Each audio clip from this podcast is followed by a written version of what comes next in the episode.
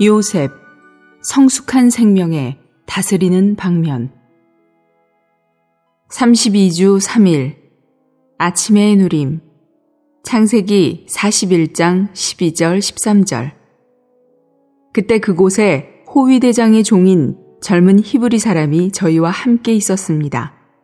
저희가 그에게 저희의 꿈을 이야기하자 그가 저희에게 꿈을 해몽해 주었는데 각자의 꿈에 따라 해몽해 주었습니다. 그리고 그가 저희에게 해몽해 준 그대로 되었습니다. 파라오께서 제 직책을 되돌려 주셨고 떡 맡은 시종장을 나무에 다셨습니다. 우리는 어느 곳에 있든지 생명이나 죽음을 가져올 것입니다.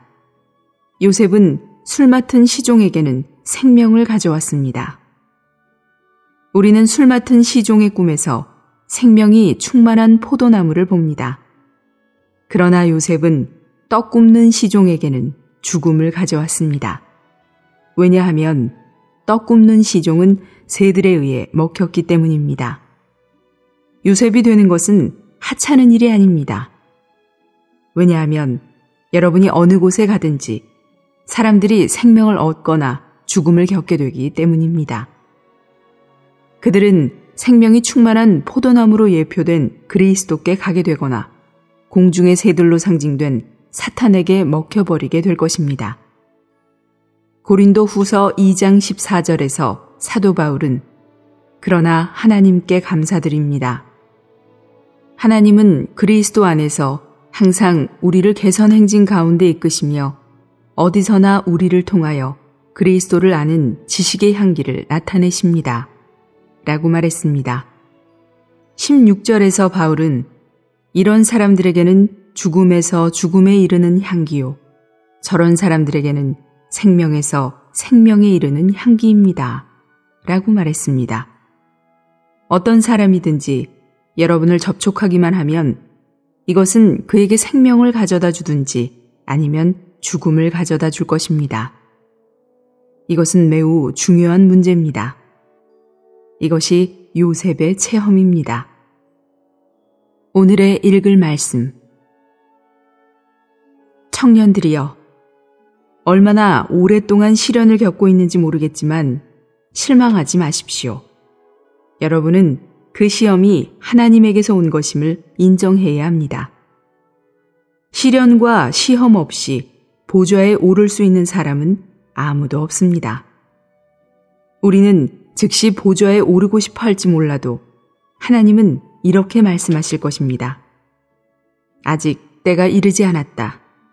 보좌에 앉는 것에 관해 내게 말하지 말라. 너는 지하 감옥에 들어갈 필요가 있다. 우리가 주님을 추구한다면 주님은 우리를 지하 감옥 안으로 넣으실 것입니다. 우리 주위의 모든 사람들, 곧 우리의 아내와 자녀들, 장로들, 형제 자매들은 우리를 존중하려고 합니다. 그러나 그들이 무엇을 하든 그것은 다만 우리를 지하 감옥에 넣는 일을 도울 뿐입니다. 지하 감옥이 없다면 우리는 결코 보좌에 오를 수 없습니다. 우리는 지하 감옥에서 중퇴해서는 안 됩니다. 우리는 졸업해서 면류관을 받을 때까지 반드시 지하 감옥에 머물러야 합니다. 만일 요셉이 12년 동안 지하 감옥에 머물러 있지 않았다면 이집트 땅을 다스릴 자격을 갖추지 못했을 것입니다. 이집트 땅을 다스리기 위해서 요셉은 30세가 되어야 했습니다. 감옥에서의 12년의 기간은 객관적인 교육이 아닌 주관적인 고난과 훈련을 통해 요셉을 위해 엄청난 일을 이루었습니다. 인내하십시오. 결국 여러분은 통치할 수 있는 자격을 갖게 될 것입니다. 요셉은 참으로 꿈꾸는 사람이었으며 그의 인생은 꿈꾸는 인생이었습니다. 승리를 거둔 이기는 그리스도인들은 언제나 꿈꾸는 이들일 것입니다.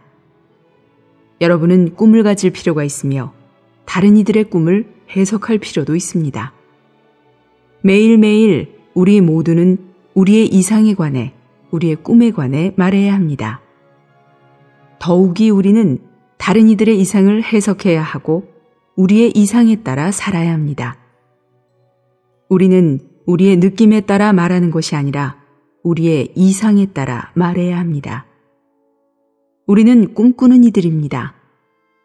우리는 꿈꾸는 이들이기 때문에 모든 것을 이상에 따라서 합니다. 비록 어떤 것은 아직 일어나지 않았지만 우리는 우리가 본 것에 따라 말하며 우리의 이상이 성취되고 있다는 것을 발견합니다.